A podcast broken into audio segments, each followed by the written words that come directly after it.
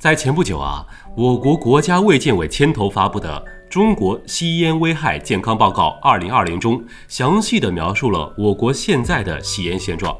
看着这些数字，真是触目惊心啊！我国每年有一百多万人因为烟草而失去生命。不仅如此，十五岁以上的人吸烟率是百分之二十六点六。这意味着什么？现在吸烟的现象是越来越年轻化了。吸烟有害健康，这我们肯定都知道。可是就是停不下点烟的手，你说说这到底是怎么一回事儿？有的人每次看完一些关于烟草的科普，都决心戒烟，结果啊，一扭头趁别人不注意，又赶紧点起了香烟。大家好，欢迎收听健康速递，我是泽乔医生。今天我们聊聊令人上瘾的香烟。为什么戒烟这么难？香烟它到底有什么魅力？今天我们就好好聊聊香烟上瘾这个问题。关于上瘾这个问题，科学家们已经做了很多实验了，就是为了搞明白香烟能给我们人体带来什么。居然一支香烟就能够让人从此爱不释手。大家可能都有一个误区，就是认为抽烟上瘾是因为这个人的意志力不够坚定，算不上病。其实事实还真不是这样的，吸烟成瘾可以看作是一类受生物遗传、社会环境、行为、心理等因素影响的复杂性脑病。注意啊，这是病，得治。其实大部分成瘾的机制，简单来说就是使我们的身体感到兴奋，这会让我们的身体记住了这个快乐，最后让身体不得不去追求这种快乐。如果得不到这种兴奋快乐的感觉，就会出现一系列的不舒服，比如恶心、呕吐、头晕、头疼等等，并且疯狂的想要重新获得这种快乐和兴奋。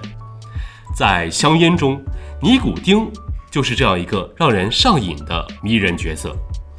尼古丁可以作用于我们大脑中的受体，刺激释放多巴胺，让吸烟者感到快乐。有的研究还指出。成瘾者会每隔三十到四十分钟就抽一支烟来保持尼古丁的浓度。不仅尼古丁可以让人上瘾，越来越多的研究表明，卷烟的成分复杂，烟草的燃烧过程中可以产生四千多种已知的化学物质，而烟气中也含有七百五十多种化学成分，其中部分成分也具有精神药理学效应。那怎么样抽烟才算得上是抽烟成瘾呢？抽烟成瘾又该如何治疗？烟草成瘾属于烟草依赖，是一种慢性疾病。在医学上，烟草依赖的临床诊断标准为：在过去的一年内体验过或表现出下列的六项中的至少三项，就可以做出诊断：一、强烈渴求吸烟；二、难以控制吸烟行为；三。当停止吸烟或减少吸烟量后，出现戒断症状；四、出现烟草耐受表现，就是需要增加吸烟量才能够获得过去吸较少的烟即可获得的吸烟感受；五、为吸烟而放弃或减少其他活动以及喜好；六、不顾吸烟的危害而坚持吸烟。这样对比看着身边吸烟的人，是不是已经患有烟草成瘾了？吸烟的危害不用多说，大家都清楚。吸烟会导致肺部结构损害、肺部功能受损，从而引起多种呼吸系统的疾病。我们常见的慢性阻塞性肺病、呼吸系统感染、肺间质疾病都与吸烟有关。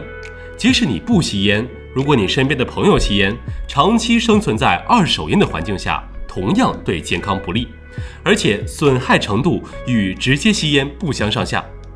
烟草烟雾中含有六十九种致癌物质，当这些物质在体内积累，就会导致恶性肿瘤的发生，肺癌、胃癌、喉癌、膀胱癌、胃癌、宫颈癌、卵巢癌、胰腺癌等等癌症统统会找上门。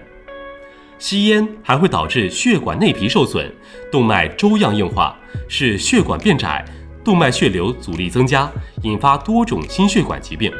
而且吸烟的年龄越长，患病的风险就越高，趁早戒烟，越早越好啊，朋友们。不仅如此，最近流行起来的电子烟也并非它宣传的那样安全健康。电子烟同样含有大量的有害物质。尤其是青少年，如今能够有机会接触到电子烟，抽上电子烟之后，就会慢慢的开始接触正常的卷烟，进一步危害身体健康。